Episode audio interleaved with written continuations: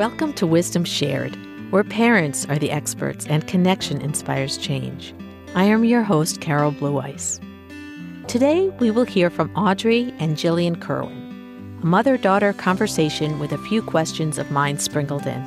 If you haven't already listened to the previous two episodes where I interviewed Audrey and Jillian separately, please hit pause and go back to listen. And if you already listened, welcome back. About a month ago, I finally opened the book Far from the Tree, an amazing collection of parenting stories that, for good reason, had been highly recommended to me. The writer, Andrew Solomon, borrowed the title from the adage, The apple doesn't fall far from the tree, which implies that children tend to resemble their parents. In his book, Solomon interviews many parents and children who are not like their parents and therefore are far from their tree. Solomon experienced his own version of this adage, which spurred him to write this book, and to conclude that while differences can feel polarizing, they can also unite us. The families in Far From the Tree and the ones in Wisdom Shared are similar in that, using Solomon's words here, they point a way for all of us to expand our definition of the human family. Each family in Solomon's book has their unique story, and what is right for one disabled person, or in these episodes, one mother and her daughter born with dwarfism, may not be the same for another mother and daughter born with dwarfism, even if they have the same gender, condition, or diagnosis. While reading Far from the Tree, the sport of dwarf tossing came up. And frankly, I could not wrap my head around this activity. This is where our conversation with Audrey and Jillian begins. Let's listen.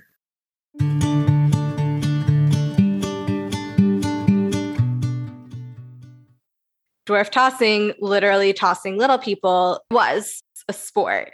I know it's recognized as a sport, I believe in Florida. Was. It was in Australia, New Zealand, and other parts of the world. Peter Dinklage won the Emmy the first time. 2012, he raised awareness about it, like 2012, 2011.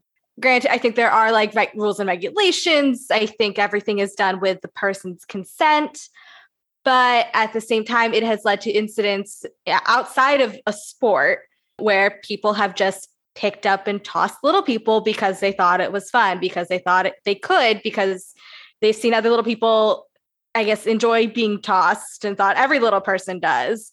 So I know in one instance, the little person was at a bar and some people picked him up and tossed him, and he got seriously injured from it again, like I think that whole idea of this can be a sport that at the time where little people were definitely treated as less than in society and didn't have a say, didn't have a voice, and we're kind of the butt of the like well still kind of are but really we're like the court jester like that it comes from that like from that very historic thinking.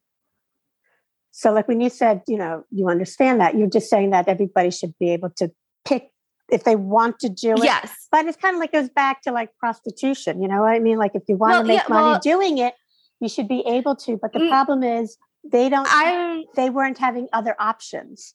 I'm not putting it in terms of the prostitution. I'm saying more like little people in the entertainment industry in the more dancing that section of people who because people say we should push away from that but at the same time it is a form of employment and like that's more I'm not going to shame anyone for trying to get a job in like that sense, if that makes, if that clarifies things. Like being the elf and, and stuff like that. Exactly. Exactly. Yeah. Which is different than the dwarf tossing. And, you know, it's amazing that whether you did it in a bar or you thought it was okay or you did it anywhere, the idea that people looked at somebody else as though they were truly just objects without souls you couldn't do this to somebody that you thought was a caring human being. You just couldn't pick up somebody and toss them. And you couldn't do it as a joke. You wouldn't even do it as a sport if you thought for a second that this person mattered. Was a person. Was yeah, a person. That, right. Like that person actually mattered to somebody. Not know? an object of fun. Yeah. yeah.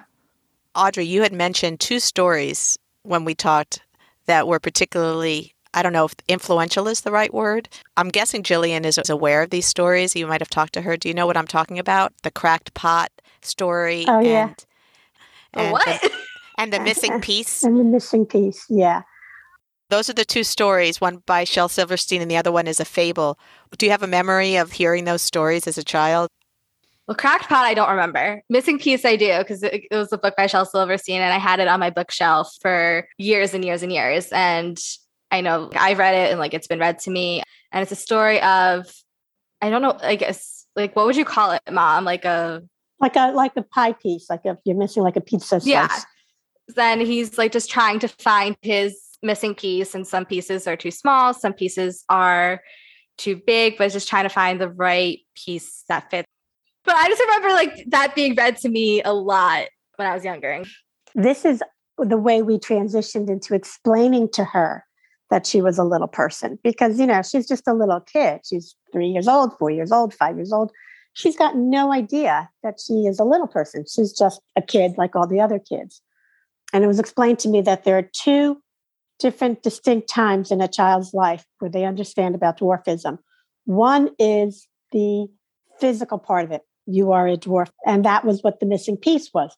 The emotional part of it, as to what that implies later on, comes basically when you're like 10, 12, 13, that age. So we used this book to try to like transition to explaining to her that she's different, but different is good.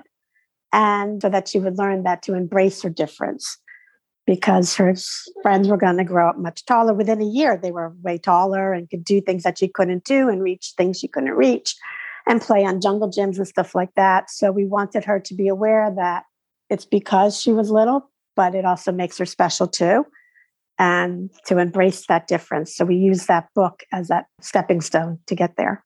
And it worked, we think. but I like that book. And the other one the crackpots, which is about the, I think it was in India. And they carry these water pots, and one pot has a hole in it. And so by the time they get from the well to where they have to go, you know, it doesn't have all the water that it's supposed to have. And basically, he was feeling bad. And then the other one says, But look at all the things that you've done along the way because you are different. You have watered flowers, all these, you know, which have gone to bloom and it just goes on and on about all the wonderful things and benefits that come about because it's different. So that, you know, wanting to be the same doesn't mean it's going to be better because you're just like everyone else. There's beauty in everything. I just like it's a bedtime story. I'm guessing it went somewhere in your in your mind because you seem to be appreciative of who you are right now and yeah what your mom wanted you to feel seems to have taken its place in, in your psyche. What do you think? I think so. I think I didn't recognize, clearly didn't recognize what they were doing at the time. Because I think to me, in terms of learning about being a little person, that came from, and I think I talked about it with you before, but definitely the book Thinking Big, which is about a little person, a real life little person. So seeing her life and seeing how she does things at my age. So I think, I guess I was like five or six when I started reading that. And it was Jamie, I think was the girl in the book. Like she was around the same age she was seeing the same doctor I was seeing. So I think that resonated more with me of like how to be a little person or how to be different or how to be aware of it. But yeah, Thinking Big was big. It was a great book. Yeah. So simple and so perfect. Tell us a little bit about Thinking Big. That's a story about a little person. I think it was made written in the 80s, right, mom? Mm-hmm. And they just kind of like followed her around and they explained the different things she does, how she, how her mom, I remember either made alterations or sewed all her clothes, modifications she made at school, her relationship with her younger brother, who was not a little person, LPA, kind of just followed her around for a little bit and showed like a glimpse of what it's like to be a little person. They went to the doctor with her. So I think seeing that and seeing her use a stool and learning your brother will still treat you like your older sister, even if you're shorter than him. She'll still treat you like your big older sister who's probably a really big pain in the butt. I know that was a book that I used to then teach others about what a little person is. So I think that in terms of like learning what it meant to be a little person, that is what really resonated with me. It was a short book and it was photographs. Yeah. So it showed her using her stool, it showed her like, you know, she couldn't do the jungle gym, like the climbing on the bars, the monkey bars. It explained that she's warmer, which little people are. So she doesn't mm-hmm. need to be as bundled up. But it was just these like little snippets of her everyday life, but they did it with photographs too.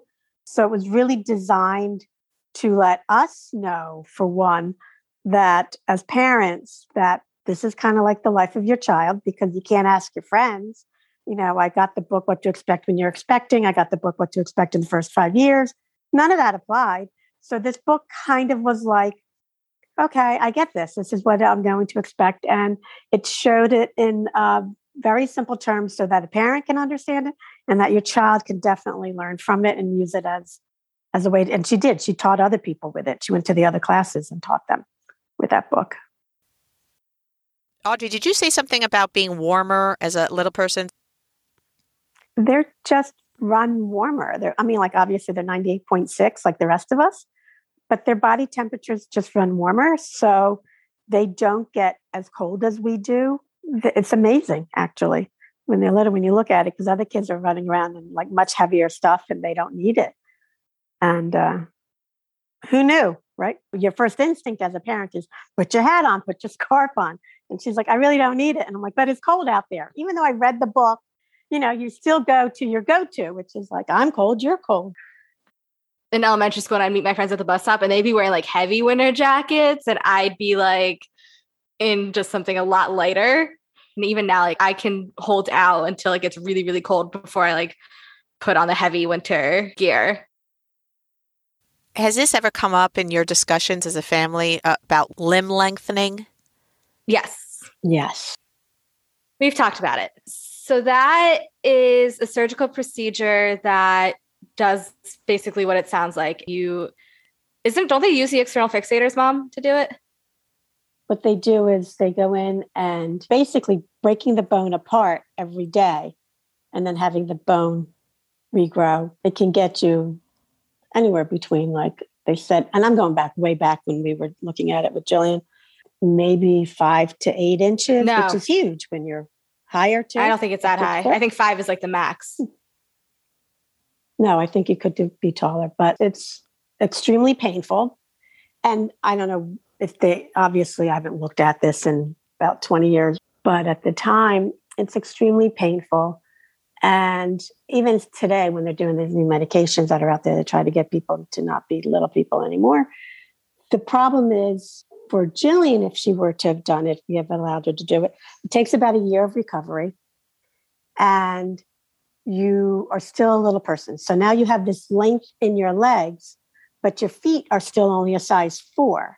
So it, you know, and your hands are still tiny. And so everything else about you is still a little person DNA. You've just now elongated just the limbs. So your feet kind of are proportionate to your height because there's a reason why God did it that way. Like, you know, we are meant to stand up that way.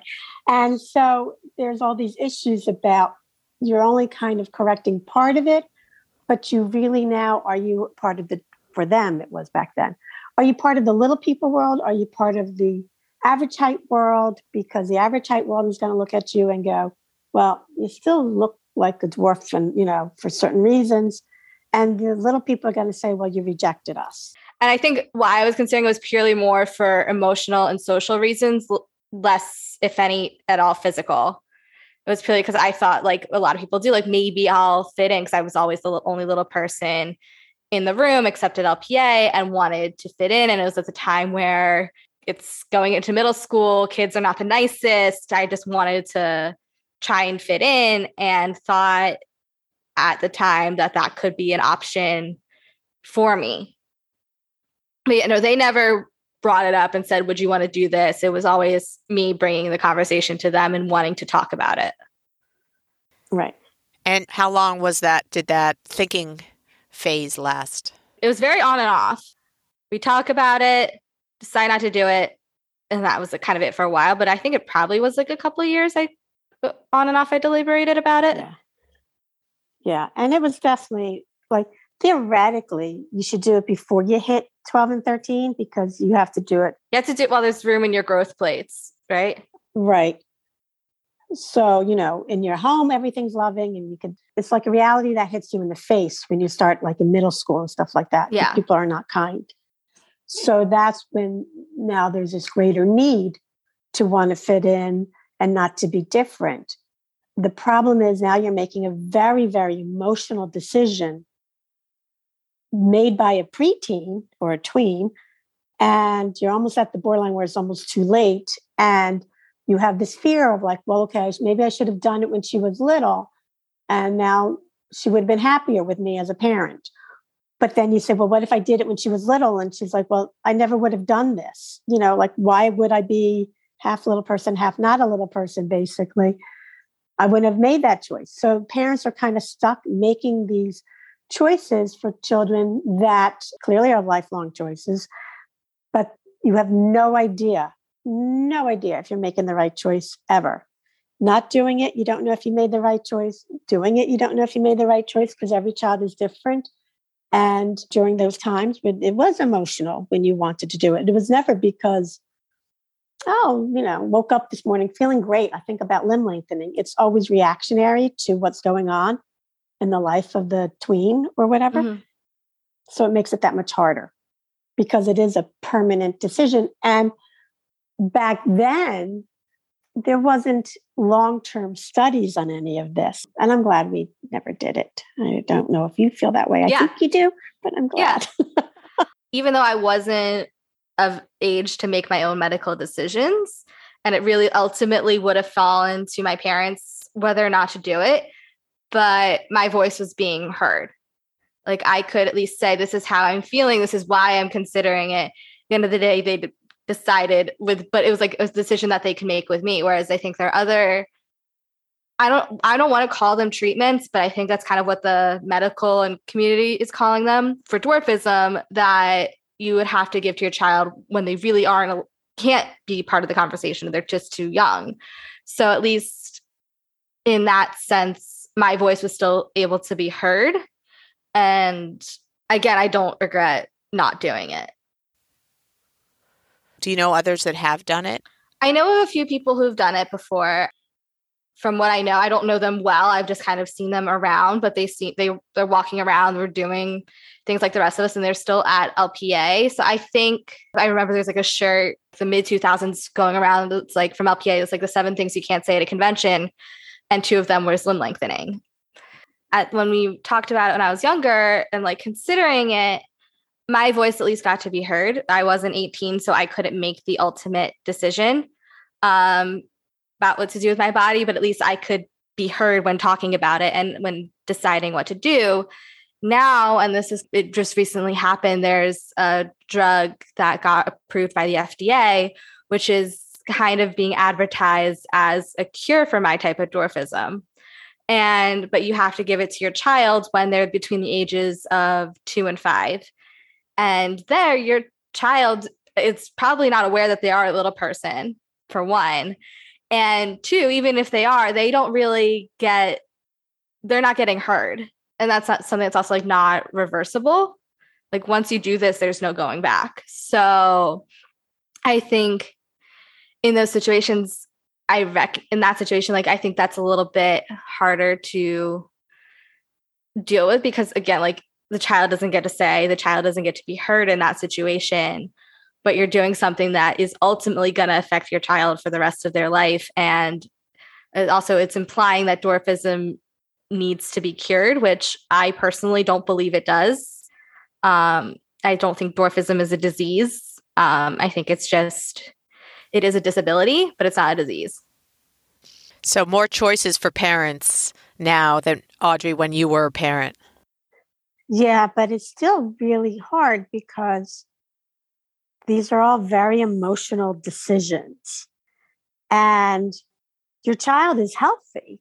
A lot of dwarfs have health issues, but for the most part, for achondroplasia, they're healthy children. You know, they might need leg straightening and they have ear infections and stuff like that, but they're not at risk of, you know, they're expected to have the same life expectancy as the rest of us.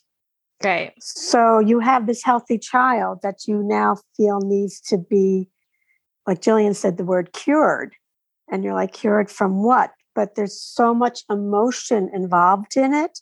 When I got pregnant with Jillian, June of 1994. And is that right? Yeah. Yes. March of 1994, they discovered the gene that Jillian was talking about, the one that like huh. flipped on the genome. And they were like, this is great because if two people have achondroplasia and they have a child together, there's a 25% chance that the child will have what's known as double dominance, which means that they get the dwarfism gene from both parents, and it is a dominant gene, so that child actually will not survive. So the idea was before that, people would actually be assigned like a grief counselor when they got pregnant, so that way they could be prepared should their child be born with double dominance. And because nobody knew. Once they figured out that where that gene was, they can now do amniocentesis. And the fear was that they would be aborted out of society. Like if you knew it became a part of regular testing, would people then opt for the abortion and say, I don't think so. And they were afraid that you were aborting basically healthy children. And, you know, it's like saying a little different, but kind of the same argument. I only wanted blue eyed children. So if I find out my child has brown eyes, I'm not going to keep it. It's that same kind of idea. I wanted an average sized child, but it's not. So I'm not going to keep the child. I don't judge anybody for doing whatever they do. I just live my own life. But I couldn't imagine, you know, finding out that your child might be a little person and go, well, that's it, you know, because they're wonderful. And, you know, it's not what you're expecting because it is the unexpected you know, like I said, I got the book, what to expect when you're pregnant, what to expect the first five years. You know, there's all these ideas that collectively we agree on. This is what's going to happen. And then it's different. And you're like, okay, but different doesn't mean bad. But there is that adjustment because you're just not expecting that news. So there's definitely a a time where you go, well, what does this mean? What does this mean for my child? And it's not bad it's just it's just honest you're going to go through that because you don't know anything about it. Is there anything that you know now that you wish you knew then when you were raising jillian? Oh god. A lot. Well i wish i knew how to sew. That would have been helpful. Yeah. We were told when she was born like they do have more fragile necks and spines and there's a lot of them that end up with spinal stenosis and things of that nature because of the, the design of their spines. And we were very, very frightful that whatever we would let her do necessarily would cause not necessarily current injuries at the time, but would it create a higher risk of arthritis at a younger age or something like that? Because when we were there at the beginning of LPA, there were a lot of people that were in their 40s, which is fairly young, that had a lot of orthopedic problems. And a lot of it was stemming from what happened when they were younger. I do wish we were a little more relaxed when it came to things like that, to just let her be a little more go for it kind of thing. Like she wanted to do gymnastics, and we're like, there's just no way. And we probably should have compromised on that. Like, yes, do gymnastics, but you know, be more careful, be more aware of, of this problem but we were too frightened to let her do that. Are you saying that there there were things that maybe now in retrospect you were a little overcautious that you wish you had given in a little bit so that she would have gotten the pleasure and the confidence from doing those activities? Definitely. Yeah. And again, like I said, you know, we who knew? You know, like I don't know. We just didn't want to do anything that was going to cause her any kind of harm as an adult for we didn't want to say well we should never have let her do this. You don't want your kid doing anything any parent that's going to create difficulties for them later in life. Right. But i wonder if you would uh, change that now because you still i mean that's a very reasonable concern and that's the role of a parent to watch over and you knowing that there's that predisposition to injury you are protecting your child. I think we would have just tried to compromise more like allow her to do a little more, but find a way to make it where we still felt confident that she would be okay. Less anxiety. Yeah. Yeah. So, what about you, Jillian? Is anything you wish growing up that you know now that you wish you knew then? I think the biggest thing that I can think of right now is understanding that a lot of the problems I faced as a little person wasn't necessarily because I'm a little person, and that a lot of the barriers and a lot of the obstacles that I had to overcome were created by the society I lived in and the environment, and that I wasn't to blame because of just of the body I had. I was the first little person in my school district, as far as I know. So they didn't know what to do with me. So I think at the beginning they were overly cautious and they gave me accommodations that I didn't necessarily need. For me to say, no, I don't need this, I can do this. I think I internalized a lot of the problems I faced and putting them all on me and saying they were all my fault when realizing that there are a lot of other factors at play. And now that I'm older and more in the advocacy space, I realize that now. I would also tell my younger self to listen to my mother more. there was a period of time where I really just did not listen to her. And I think that even now I'm still sometimes dealing with the effects of in certain situations. Can you give an example? Uh yeah, we'll go there. Why not? Growing up, I was always told as a little person I could gain three pounds a year. And that was again to prevent long-term health problems later on from having too much weight on my body. I never felt I was being restricted or like couldn't do anything because like I could still go to birthday parties and have cake with my friends. I started having constant ankle pain that no matter what we did would not go away. It caused me to become more inactive and it took about a year and a half for my doctor to finally say, okay, we'll do surgery, a different version, but the same procedure of uh, straightening my leg, which fixed the problem of the ankle pain but I was still a lot less active. I had to give up dance at the time. I gave up softball. I was sitting out of gym. It was one of like our post-op appointments where I was told that I had gained. You were older than that because it was after was, your bat mitzvah. I guess it was like a year after my, after surgery. Yeah. From what I remember, it was still eighth grade. Right. And I was told I had gained basically a pound a month instead of three pounds in a year. So I had internalized that I felt a lot of disappointment from everybody, not just from me. Like I had internalized it as everyone was disappointed in me. I screwed up.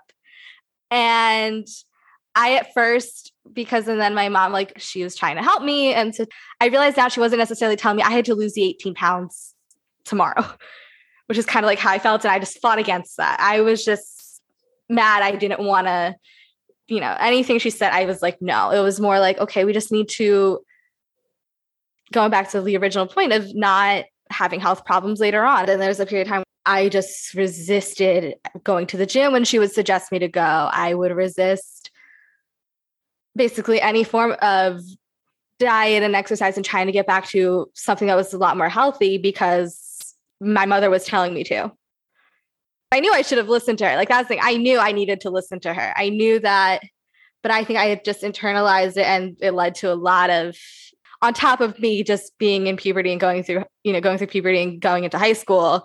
I think it's just all piled onto each other. And I think that was probably the period of time where we fought the most. Yeah. and I mean, a good part of the weight gain was like, you know, breast developed and all these other things. Like everybody goes through that. Right. So that part was fine.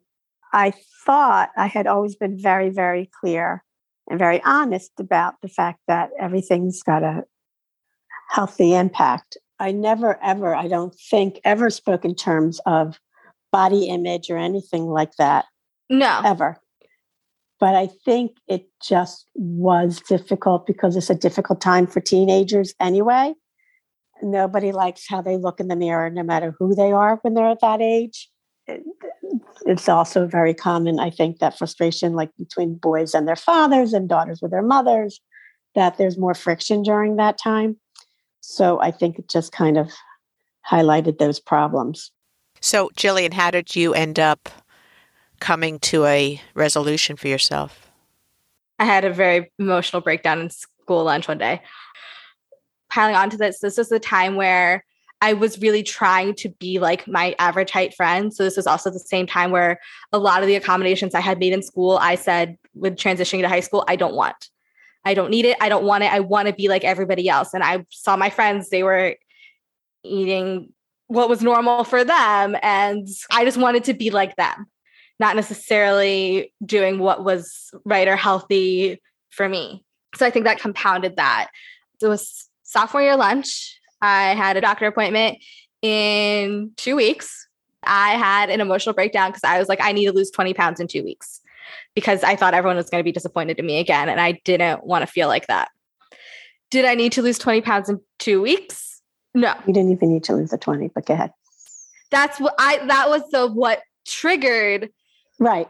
That was like me just kind of like sitting at lunch with my friends one day. And one of my friends who's known me our whole lives basically. So she knew the struggles I was going through with my mom and what I had gone through before and everything. And I just had an emotional breakdown and was like, I need to lose 20 pounds in two weeks. I didn't like go drastic, like trying to do it in two weeks. I knew I wasn't going to be able to do it. But I think that was kind of like, okay, I need to really figure out what I need to do and listen to my mom and realize that she's not doing this to punish me. It's just, this was not healthy, what I was doing. And so then I think that started a change then I might have at some point taken it. No, I did take it a little too far in the other direction. That I think came from not wanting to feel that disappointment again. Dr. McKenzie wasn't disappointed in me and that I had failed him because it was like, it's my body. He just was looking out for me.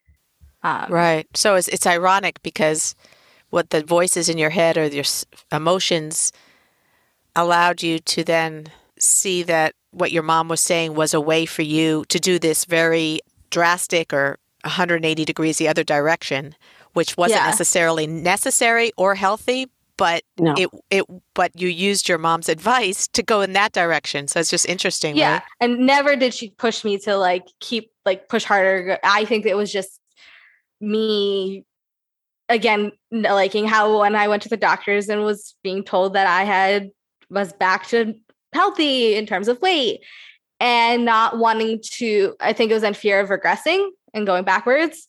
And again, this is also being the only little person and not having anyone to identify with and tell me this is what I can do. I think it turned into that sort of fear of these are what my average friends are doing. I don't know if I can do that. I don't know if that applies to me. And that was purely came like that was me internalizing and me having this debate with myself that didn't come from anybody else. Are you talking about food when you're talking about what they could do and you could? Food was the big one, I would say but also like working out, like doing cheerleading, and I wanted to do it. I see them doing it. Why can't I do it? Why can't I start to do it? So yeah, I think that was I think probably at that time when I went, and yeah, food was definitely the uh, the biggest one that I kept saying. Well, my average height friends are doing it. I don't know if I can do it because when I did it before, when I that's when the weight gained. I didn't know what I kind of lost sight of what being a healthy little person was. It took some time then to find the balance again yeah, I think had I listened to her after that first doctor's appointment and realized what she was really trying to do, I think a lot of those struggles wouldn't, at least I would hope, like a lot, I wouldn't have had to face a lot of those struggles. I was being a bratty teenager. Yeah. I was being a bratty teenager.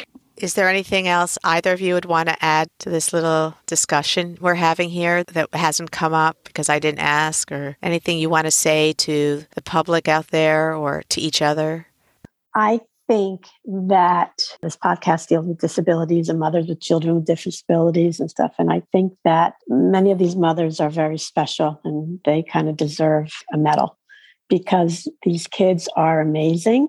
I do believe that the emotional support that you give them when they're young, it gives them the strength.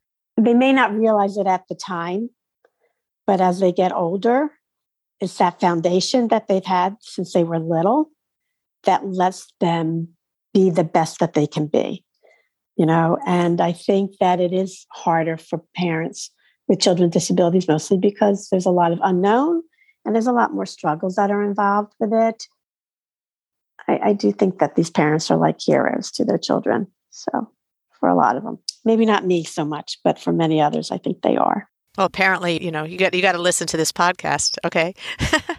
so, Jillian, anything that you'd like to say that I haven't asked?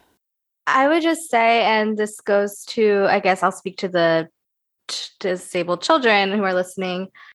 There's still such a fear of disability when it's really not scary because disabled people are living their lives every day. So I think it's just figuring out how do you make it work in this world and this world is very inflexible. It is very it's inherently ableist. There's a lot of barriers put in place by society and the environment that maybe don't want to be broken down but they can be overcome. Just to not be afraid to be yourself. Don't let anyone say that they know your body better than you because they don't and i feel like you're also speaking to not only people or children who have diagnosed disabilities or feel that they have a disability, but also to those so called neurotypical or normal or ableist people out there that are fearful of people mm-hmm. who have disability, maybe more so than the people that actually have the disability, right?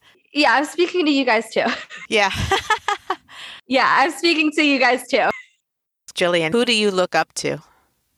Obviously my mom always again like i said even when we me. even when we fight and i'm usually wrong um, or even when we fight or argue like she's my best friend my go-to person i do recognize that if i was the first child i was also a little person like i I was a lot to process.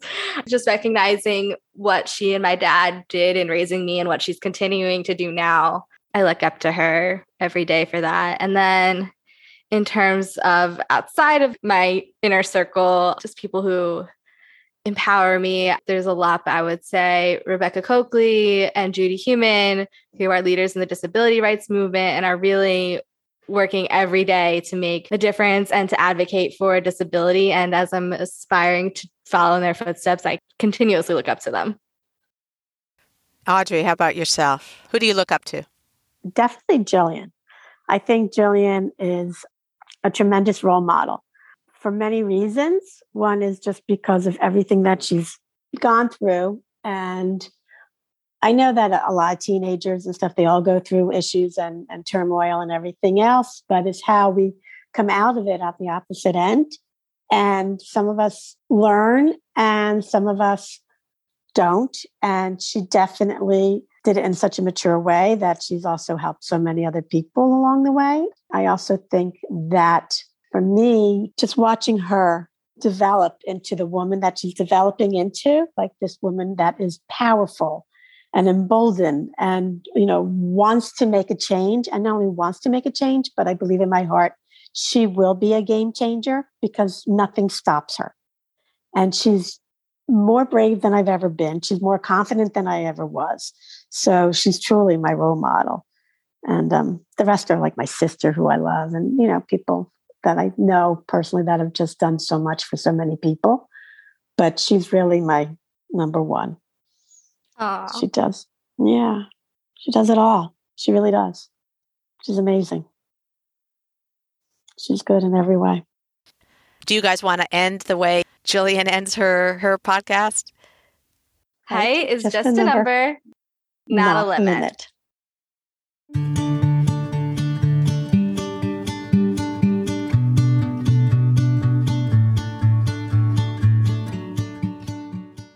Always Looking Up can be found on Apple Podcasts, Spotify, or wherever you like to listen to your podcasts. I highly recommend you tune in to these engaging and far reaching conversations. More links about Jillian and how to learn more about her and to reach her can be found in the show notes.